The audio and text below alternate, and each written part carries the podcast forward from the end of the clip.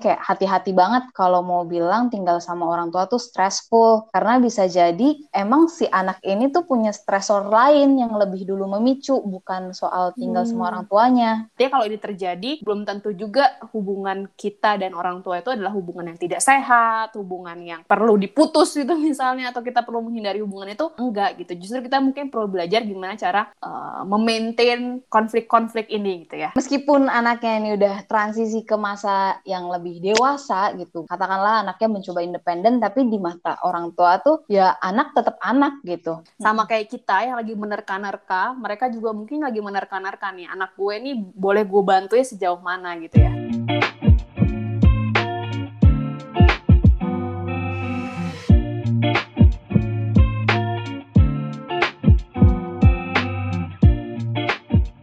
Halo Buddy, kembali lagi di podcast Major to Pause and Ponder. Hari ini kita mau bahas suatu fenomena yang deket banget sama para kaum dewasa muda, teman-teman yang lagi dewasa muda. Hmm. Kalau misalnya kita pas uh, dewasa muda ini kan banyak banget ya beragam banget orang-orang pada dewasa muda ini. Tapi salah satu yang identik jadi isunya adalah tempat tinggal. Apakah tinggal sendiri atau tinggal dengan orang tua? Hmm. Kenapa tadi gue bilang beragam? Karena kan ada juga yang maksudnya di usia dewasa muda ini ada yang memang masih uh, single terus tinggal sendiri, ada mungkin yang udah menikah, ada yang mungkin yang single tapi emang pisah sama orang tuanya atau juga menikah tapi tinggal sama orang tuanya. Jadi beragam banget kan soal tempat tinggal ini. Hmm. Nah ternyata itu jadi isu yang menarik juga nih Kes yang sering gue temuin saat akhir-akhir ini. Hmm. Apalagi pas pandemi ini kan banyak banget uh, teman-teman yang seumuran kita mungkin yang kembali ke rumah, yang kembali tinggal okay. sama orang tua, atau uh -huh. juga ada juga tadinya pengen membangun rumah tangga sendiri keluar dari rumah, tapi harus menunggu, harus uh, menahan rencananya itu. Jadinya uh -huh. akhirnya uh, tinggal sama orang tua lagi. Uh -huh. Ada orang-orang yang fine gitu ya dengan kondisi ini. Tapi gak jarang nih gue temuin akhir-akhir ini kayak di sosmed atau mungkin orang-orang sekitar gue yang kayaknya stressful banget tinggal sama orang tua Hmm, jadi banyak konflik gitu kali ya? Mm-mm. Kayak komennya tuh uh, seakan-akan tinggal sama orang tua itu memberikan, maksudnya mereka harus dapat konsekuensi yang negatif kalau mereka tinggal sama orang tua kayak gitu. Nah di episode ini kita pengen bahas nih, kayak gimana sih fenomena living in the nest para dewasa muda sebenarnya? Apakah memang se-stressful itu tinggal sama orang tua? Sebagai orang-orang yang masih tinggal sama orang tua ya, karena kita berdua kita uh, mencoba objektif tapi kalau kita sendiri kalau gue masih tinggal sama orang tua dan ya so far sih gue ngerasa fine fine aja. Maksudnya yeah, masih banyak tingkatku tapi so far gue gak ngerasa stressful banget sih. Kalau lo gimana? Sama gue juga. Kayak gue termasuk kaum yang balik tadi ya. Kan sebelumnya kan gue kuliah kan gue nggak di rumah kan. Saya hmm. gue ngekos gitu. Terus karena pandemi waktu itu belum lulus juga terus balik ke rumah ya udah akhirnya sampai sekarang uh, gue nyaman-nyaman saja kayaknya di rumah orang tua gue gitu sih ini maksudnya gue karena mungkin kita di di kelompok-kelompoknya cukup beruntung kali ya maksudnya yeah. tinggal di rumah orang tua dan punya kenyamanan itu bisa dapat kenyamanan itu tapi kita juga mau uh, mengakui bahwa nggak semua orang mungkin punya uh, kesempatan buat dapat kenyamanan itu kali ya kar hmm, hmm, hmm. oke okay. coba Kes gimana sih memang kalau kita lihat lebih luas lagi di masa dewasa muda ini emang gimana sih sudut pandang lo sebagai hmm. dewasa muda tinggal dengan orang tua, relasi hmm. dengan orang tua? Oke, mungkin kita bahas dari dewasa muda dulu kali ya. Dewasa muda ini ada banyak sih kayak yang bilang dari umur berapa sampai berapanya. Cuman rata-rata dari either 18 atau 19 sampai ke uh, 25 atau 26-an gitu kali ya rentang usianya. Dan memang masa ini tuh dinilai sebagai masa transisi nya seseorang gitulah kar. Dari dari dia anak-anak menuju ke dewasa. Tapi di tengah-tengah transisi itu kan namanya transisi pasti banyak perubahan banyak tantangan banyak tuntutannya juga gitu ya. Di hmm. satu sisi uh, ketika masuk dewasa muda kita sebagai anak tuh nggak mau lagi lah pasti di, da, dikasih intervensi yang terlalu banyak dari orang tua gitu. Tapi di sisi lain kita pun sebagai manusia sebagai individu belum bisa 100% mandiri gitu dalam banyak hal, mungkin dalam pengambilan keputusan kita kah, dalam penyelesaian masalah, dalam finansial, dalam uh, relasi dan sebagainya. Nilai-nilai hidup kita juga masih kita mungkin di tahap yang uh, masih mengeksplorasi itu masih mempertanyakan hal-hal itu gitu. Nah di sini tuh memang jadi fase hidup yang rentan akan stressful stressful eventsnya gitulah jadi banyak stressful eventsnya hmm. karena memang tuntutannya pun banyak gitu dan kalau tuntutan banyak kan kesempatan untuk mengalami kegagalan, untuk mengalami hambatan, untuk mengalami konfliknya juga jadi semakin banyak dong. Hmm. Gitu. Jadi memang uh, basically masuk di fase ini tuh memang suatu hal yang challenging juga bagi kita sebenarnya sebagai orang-orang dalam dewasa muda ini gitu.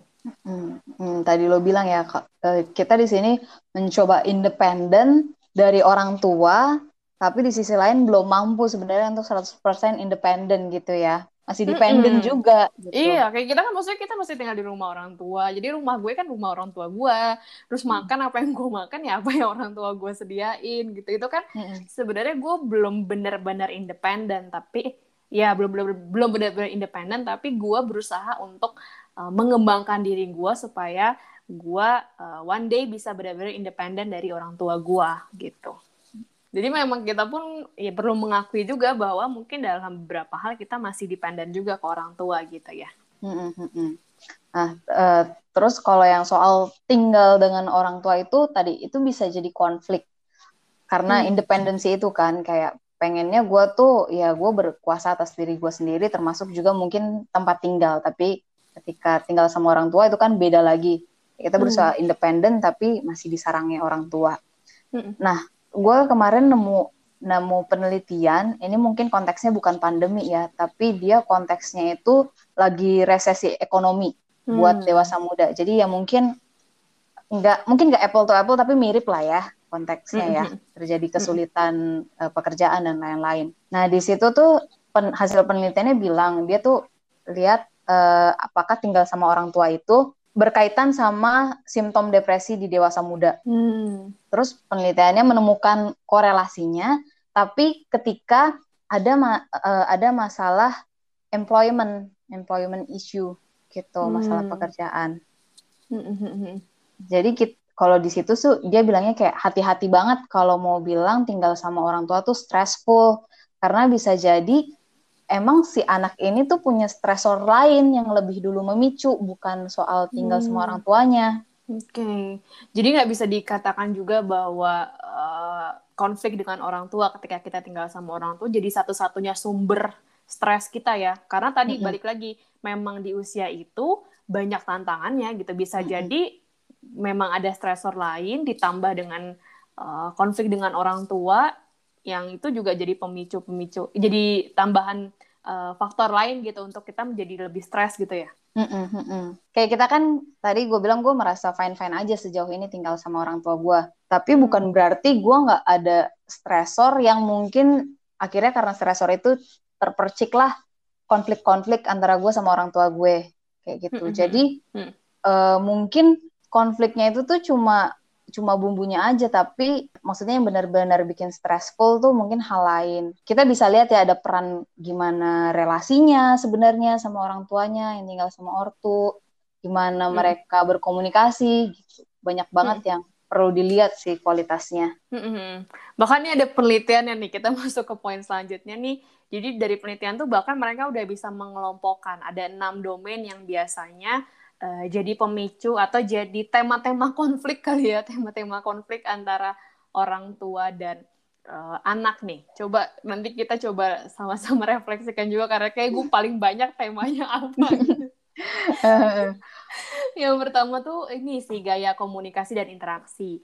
Iya pasti kan kalau anak sama orang tua, apalagi anaknya udah dewasa muda kan ada gen apa ya gapnya, gap hmm. generation gap gitu, yang mana mungkin gaya komunikasi gue sama gaya komunikasi orang tua gue pasti beda dong gitu. Mm-hmm. Nah kadang-kadang sih gaya komunikasi itu yang membuat uh, terpiculah tuh konflik-konflik tadi. Misalnya anaknya tuh jawab WhatsApp misalnya gitu ya, pakai singkatan-singkatan. Sementara buat orang tuanya itu nggak sopan gitu. Kalau hmm. lo jawab WhatsApp orang tua tuh harus komplit, harus dengan sapaan yang benar dan sebagainya. Itu kan bisa jadi konflik. Padahal sebenarnya kayaknya kita ngelihatnya itu hal simple gitu. Hmm. atau sesimpel kayak uh, gue punya temen tuh dia sangat tidak boleh ngomong gue lo di rumah jadi kalau dia ngomong gue lo di rumah orang tua itu bisa marah banget. Karena dia di budayanya dia itu sangat tidak boleh. Padahal buat dia di luaran sana di teman-temannya ya ya udah. Itu maksudnya hal yang sangat amat wajar gitu. Hmm, hmm, hmm, yang kedua nih habit dan lifestyle. Pilihan habit dan lifestyle. Kayak uh, misalnya gimana sih anak mengelola keuangan gimana anak uh, memilih pasangannya gimana anak itu mempedulikan uh, kesehatannya itu tuh sering kali juga jadi concern buat orang tua yang ujung-ujungnya orang tua bisa komplain ke anaknya dan buat anaknya jadi ter apa ya terganggu dengan komplain-komplain itu ujung-ujungnya jadi konflik-konflik uh, tadi. Misalnya kalau dulu orang tua yang penting adalah nabung, kayak pokoknya lo kalau punya uang nabung di bank gitu. Sementara buat anak zaman sekarang mungkin ya investasi lah saham hmm. gitu ya itu kan beda beda hmm. beda pilihannya walaupun mungkin dua-duanya sama uh, tujuannya yaitu untuk menyiapkan uh, masa depan menyiapkan dana dana darurat gitu tapi kan buat orang tua tuh uh, sulit juga buat mereka untuk memahami dan menerima pilihan yang berbeda itu kali ya hmm. hmm gitu yang selanjutnya yang ketiga ini uh, kalau untuk uh, dewasa muda yang udah punya anak nih. Jadi mungkin dia udah punya anak, uh, dia ngasuh anaknya, hmm. terus orang tua biasanya bisa komplain tuh kayak nggak boleh gitu, anak hmm. harus diginiin, anak tuh harus diginiin, atau anaknya yang komplain, neneknya misalnya ngasih makanan terus ke uh, cucunya gitu, nanti orang tua yang komplain tuh, udah dong, gue udah susah nih ng ngatur meal plan-nya misalnya, kalau dirusakin gini kan kesel meal plan-nya gitu, itu bisa jadi konflik tuh empat ini tentang uh, general point of view terhadap hidup lah. Kayak uh, agamanya pilihan agama kah gitu. Uh, ideologi-ideologi atau cara-cara berpikir tertentu yang lebih general sih sifatnya. Itu juga sering kali memicu uh, konflik juga gitu. Mungkin kalau di Indonesia karena kan kita mostly agama tuh diturunkan ya Ya. Begitu lahir kita uh, dicatatkan tuh agamanya apa sesuai dengan agama orang tua. Tapi kan begitu dewasa sebenarnya kita punya hak untuk memilih agama apa dan nggak semua uh, keluarga tuh bisa uh, cukup bebas untuk memilih hal itu kali ya kalau di kita. Hmm. Jadi itu juga tentu bisa jadi salah satu sumber konflik juga antara anak dan orang tua. Hmm. hmm gitu. Uh, yang kelima ini work habit. Jadi gimana anak ini melakukan pekerjaannya sesuai nggak dengan harapan orang tua. Ini juga gue sering observasi kalau di kakak gue. Abang gue tuh kan orangnya agak-agak uh, gerakannya slow motion gitu. Parah, denger lo nanti. Sementara bapak gue tuh dengan latar belakang pekerjaannya tuh harus semuanya harus cepet kan. Tok, tok, tok, tok, hmm. tok, tok gitu. Wah itu sering banget tuh. Misalnya kayak bapak gue lagi di rumah terus dia mau kerja. Wah itu kayak bisa diteriakin berapa kali gitu. Udah jam berapa? Udah jam berapa? Udah makan belum? Udah ini belum gitu. Itu sering banget tuh. Gue mau observasi hal itu. Jadi eh, kayak ada ada momen yang pasti tuh konflik-konflik kecilnya tuh muncul gitu ya. Meskipun habis itu ya fine-fine aja. ya bisa. Padahal abang gue juga kayak karena dia cuek kan. Jadi kayak ini ketawa-ketawa aja gitu kayak hehehe gitu sebenarnya bapak gue udah kesel banget nih mm, -hmm. gitu jadi ya uh, pasti ada konflik-konflik kayak gini gitu dan yang terakhir uh, ini household standards dan maintenance. Jadi gimana sih? Karena kita tinggalnya bareng kan uh, pasti kan maksudnya yang bertanggung jawab untuk uh, apa ya urusan rumah tangga mungkin mostly orang tua gitu, ibu atau ayah yang bertanggung jawab untuk urusan rumah tangga. Tapi kan sebagai anak yang udah dewasa muda, mungkin ada peran-peran kita juga di dalamnya gitu. Misalnya sekedar bantu cuci piring, bantu nyapu gitu-gitu. Nah kadang-kadang eh, ini juga bisa jadi sumber konflik nih. Misalnya buat ibunya standarnya nggak cukup bersih nih, sementara buat anaknya gue udah capek nih ngebersihinnya gitu. Pengalaman pribadi ya, Bun. Uh, iya, saya kalau naruh piring salah aja kan menjadi sumber konflik kan sebenarnya. Uh -uh. gitu. Uh, itu sumber-sumber konfliknya. Ada banyak ya karakter kata ya, Kar ya. Dan maksudnya itu ini hal yang common juga gitu loh. Kalau jadi kayak semua hal yang tadi lo udah sebutin itu tuh sesuatu yang wajar. Maksudnya konflik-konflik, hmm. healthy konflik lah gitu hmm. antara anak dan orang tua. Ya orang tua yang udah udah bertahun tahun membina rumah tangganya dan dirinya jadi kayak punya pandangan dan nilai seperti itu dan kita yang sedang mencoba independensi kan suka clash gitu mungkin ya. Betul. Dan maksudnya kita juga pengen uh, menjabarkan hal ini supaya teman-teman tidak merasa sendirian bahwa kalau misalnya sering kali uh, ada konflik-konflik ini dalam keseharian teman-teman uh, percayalah bahwa itu dialami juga ke, oleh orang lain gitu. Buktinya sampai ada penelitian yang bisa mengelompokkan. Ini kan artinya um, ini memang fenomena yang umum dan konflik-konflik yang memang sangat mungkin terjadi di uh, keluarga. Artinya kalau ini terjadi belum tentu juga hubungan kita dan orang tua itu adalah hubungan yang tidak sehat, hubungan yang perlu diputus gitu misalnya atau kita perlu menghindari hubungan itu enggak gitu. Justru kita mungkin perlu belajar gimana cara uh, memaintain konflik-konflik ini gitu ya. Hmm, hmm, hmm. Nah, Oke. Okay. Jadi nggak dikit-dikit juga mengeluhkan kayak ya ampun orang tua gue toxic banget hal sekecil ini aja gue dimarahin ya. setiap hari gue dimarahin kayak gitu. Iya betul itu kan kayaknya uh, kita maksudnya gue sama Karina tuh suka ya bingung, sedih juga kalau denger dikit-dikit orang bisa ngasih label toxic ke hubungan apa pun ya kayaknya. Hmm. Uh, ya toh kan semua hubungan pasti ada konflik gitu. Jadi nggak nggak berarti ketika ada konflik itu jadi toxic otomatis gitu ya. Ya, I mean gue ngomong gitu kan karena juga pernah mengalami ya. Maksudnya gue juga pernah yeah. mengeluhkan kenapa sih ini dimarahin terus soal ini soal hal yang sama. Cuma ya ketika kita get the idea dan maksudnya kita juga paham kalau kita sedang berkembang, mereka pun berkembang, ya udah lebih lebih bisa ditoleransi lah kayak gitu. kondisi ini. Betul dan dan kita juga lebih terbuka akan solusi-solusi. Artinya gue jadi bisa berpikir bahwa oh gue bisa melakukan sesuatu akan hal ini. Kira-kira apa yang bisa gue lakukan gitu ya. Mm -mm. Nah, oke. Okay. Itu dari sudut pandang anak tuh tadi ya kita sebagai anak. Tapi sebenarnya kayak butuh fair juga gimana dari sudut pandang orang tua nih menghadapi mm. anak-anak mm. dewasa muda ini gitu ya. Iya.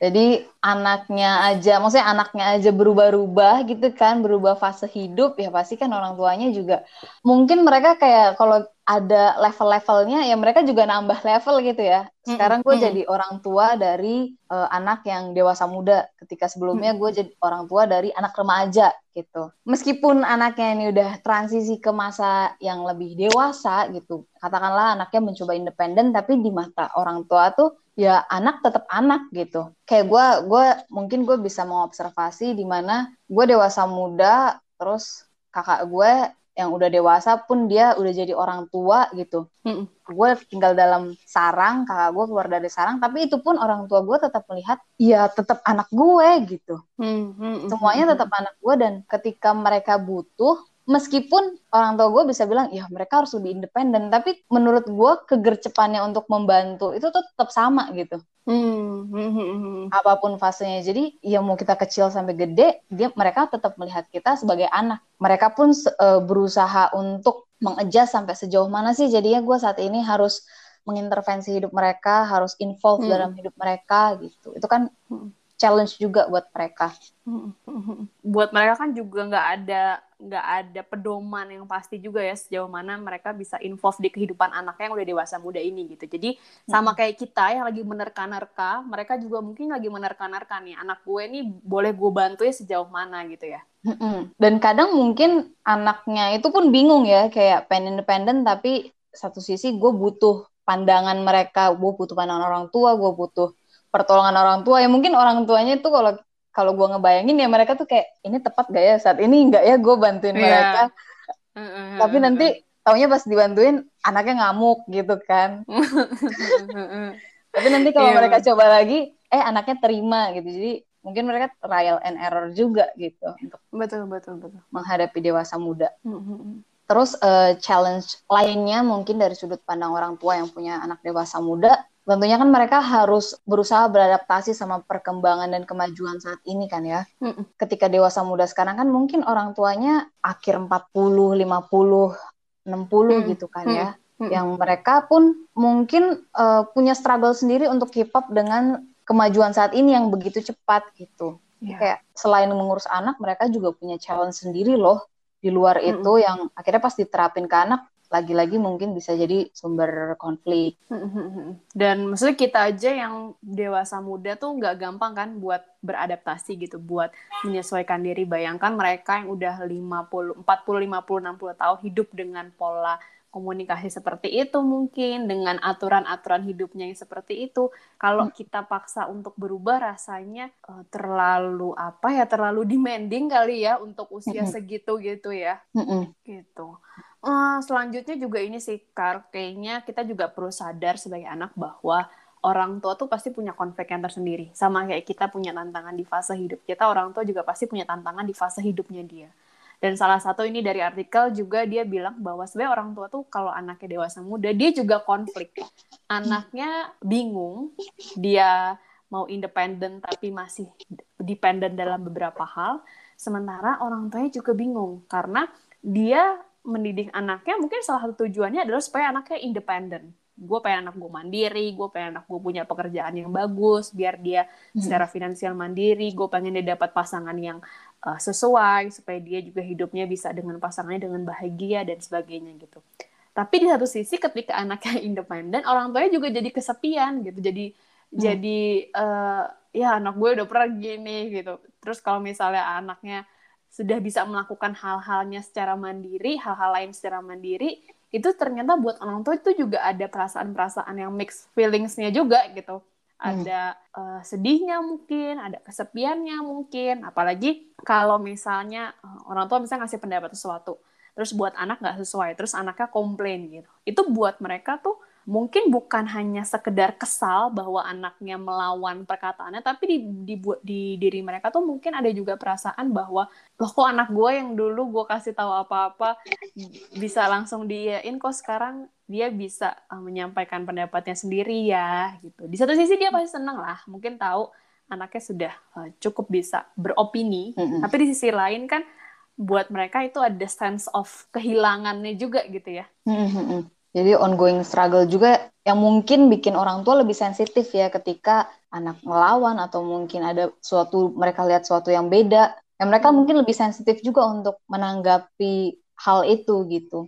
Kita lanjut ke tips kali ya Karya. Setelah yeah. kita uh, mencoba menggambarkan sebenarnya apa yang terjadi dari sudut pandang anak maupun dari sudut pandang orang tua, kita mau coba memberikan tips-tips sederhana buat teman-teman sebagai anak gitu ya kalau teman-teman menghadapi masalah ini dalam kesehariannya mungkin ini bisa dicoba nih.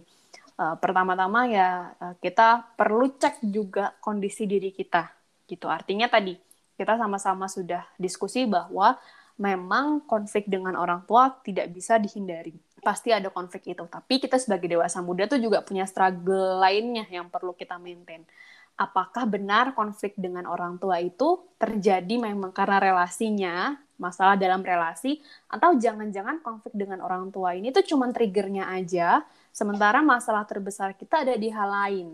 Relasi kah pekerjaan kah pendidikan kah misalnya gitu. Terus uh, ada konflik dengan orang tua itu jadi triggernya aja ternyata jadi pemicunya aja gitu. Kalau kayak ini perlu dilakukan supaya kita tahu strategi apa yang harus kita bentuk. Kalau misalnya ternyata masalahnya adalah di pekerjaan kita, uh, mungkin kita perlu mengelola masalah itu dulu. Jangan-jangan ketika masalah itu selesai, relasi sama orang tua jadi baik-baik aja juga gitu ya. Jadi konfliknya jadi hilang gitu. Hmm. Tapi kalau memang masalahnya adalah di relasi dalam dengan orang tua itu, uh, ya berarti kan yang perlu kita fokuskan bagaimana kita berrelasi dengan orang tuanya gitu. Hmm, hmm, hmm, Mungkin itu salah satu step dari stress management kali ya, yang harus dilakukan sama dewasa muda kalau mereka memang merasa stres nih dalam uh, relasi dengan orang tua kayak yang pernah kita share di Instagram kita ya kenalin aja gitu. Hmm. Ada yang bisa ada yang bisa dilakukan nggak dengan kondisi itu tadi kalau misalnya ternyata emang ada something dengan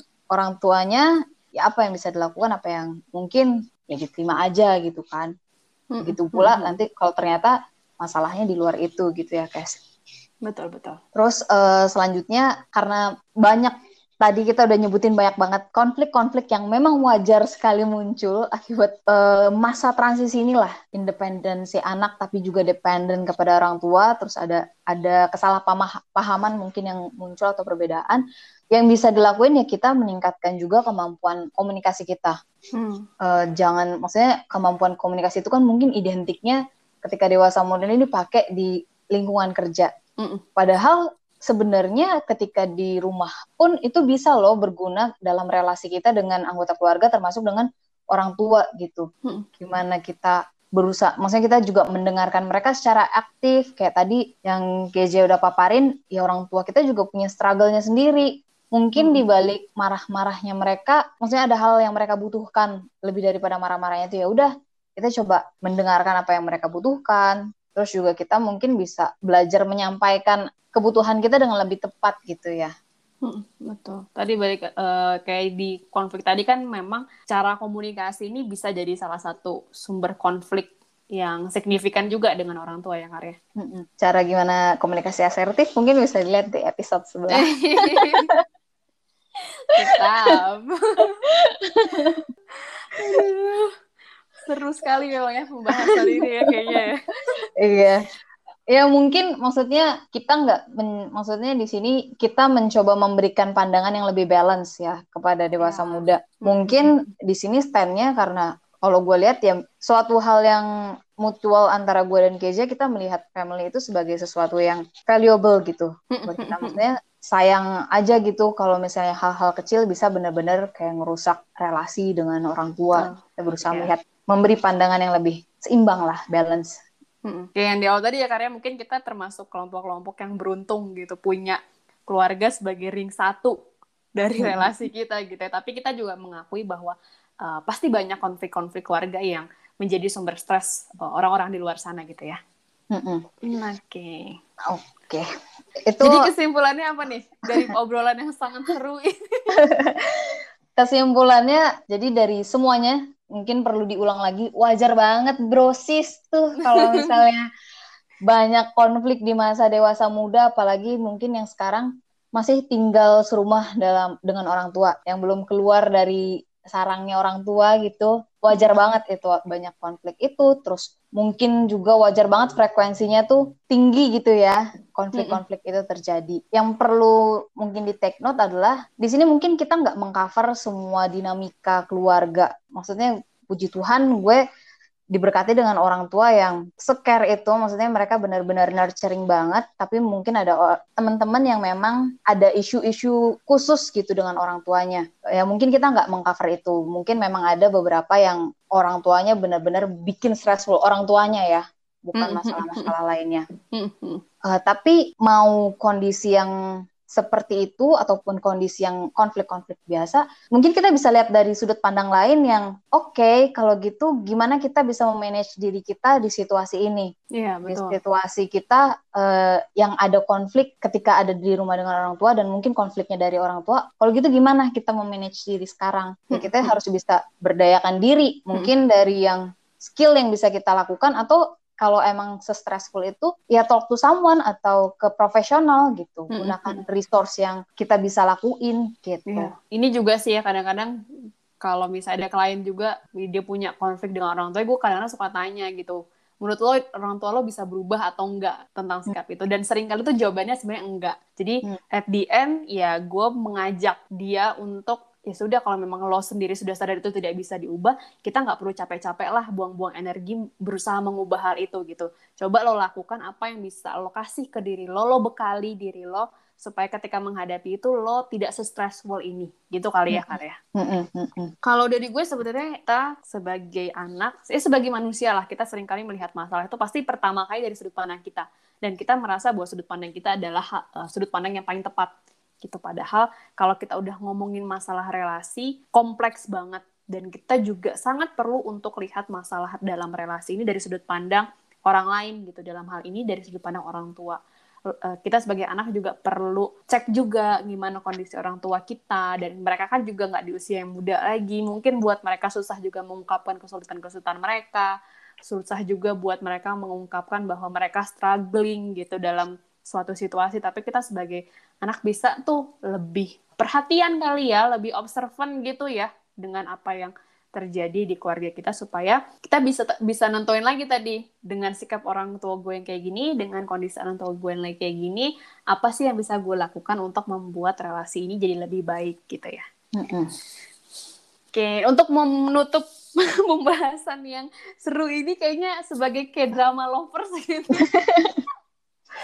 ini ada uh, gue tuh selalu inget quotes ini sih kalau ngomongin tentang uh, relasi anak dan orang tua uh, pasti teman-teman kalau suka nonton k drama pasti tahu series Reply ya kecuali Apa Karina uh, Karina tuh uh, dia di luar komunitas ke drama jadi dia agak kurang familiar gitu. Gue tahu. Oh iya, itu yang di luar aja tahu kan. Tapi nggak nonton tahu aja. Nggak nonton ya. Oke iya di Reply 88 itu ada ini kar ada anak gitu perempuan dia tuh anak tengah gitulah intinya anak tengah uh, namanya Doksun. Gue nggak tahu baca gimana coba tulisannya Doksun gitu.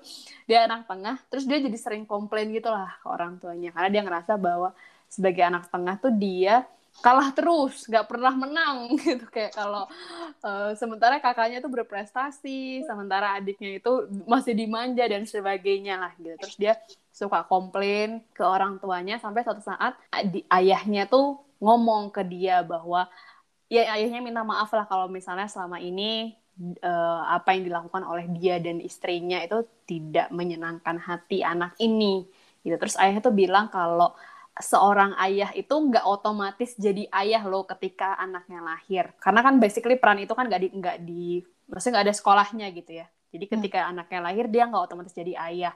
Ini tuh juga pertama kali lo gue jadi ayah. Pertama kali gue jadi orang tua. Jadi please go go easy on me lah. Jadi kayak tolong toleransi lah kesalahan-kesalahan gue tolong toleransi kekurangan-kekurangan gue karena buat gue jadi orang tua ini juga pertama kali dalam hidup gue dan gak hmm. mungkin langsung perfect gitu ya. Ini benar-benar gue selalu teringat quotes ini sih kalau misalnya ada eh, konflik-konflik uh, dengan orang tua yang misalnya dengar cerita orang atau dengar cerita atau dalam cerita gue sendiri juga gitu ya. Hmm.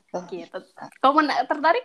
Boleh tonton itu uh, semoga itu jadi teringat juga ya buat teman buat para badi kita yang mendengarkan ya mereka juga berusaha untuk menjalankan perannya sebagai orang tua. Oke, okay, segitu dulu eh, bincang-bincang uh, kita kali ini mengenai isu dewasa muda yang tinggal dengan orang tuanya. Semoga ya tadi teman-teman bisa dapat pandangan dari kalau misalnya kalian tuh nggak sendiri menghadapi situasi ini dan bisa dapat gambaran bagaimana de, orang tua kalian sebenarnya menjadi orang tua bagi dewasa muda gitu yang punya challenge-nya sendiri. Kalau misalnya uh, kalian ada yang mau sharing atau mau request kita bahas apa, bisa hubungin kita di Instagram at ma.jor.id atau email kita di hellomajor@gmail.com. Oke? Okay? Oke. Okay. Kita ketemu okay. di episode selanjutnya. See you, buddy. Bye. Bye.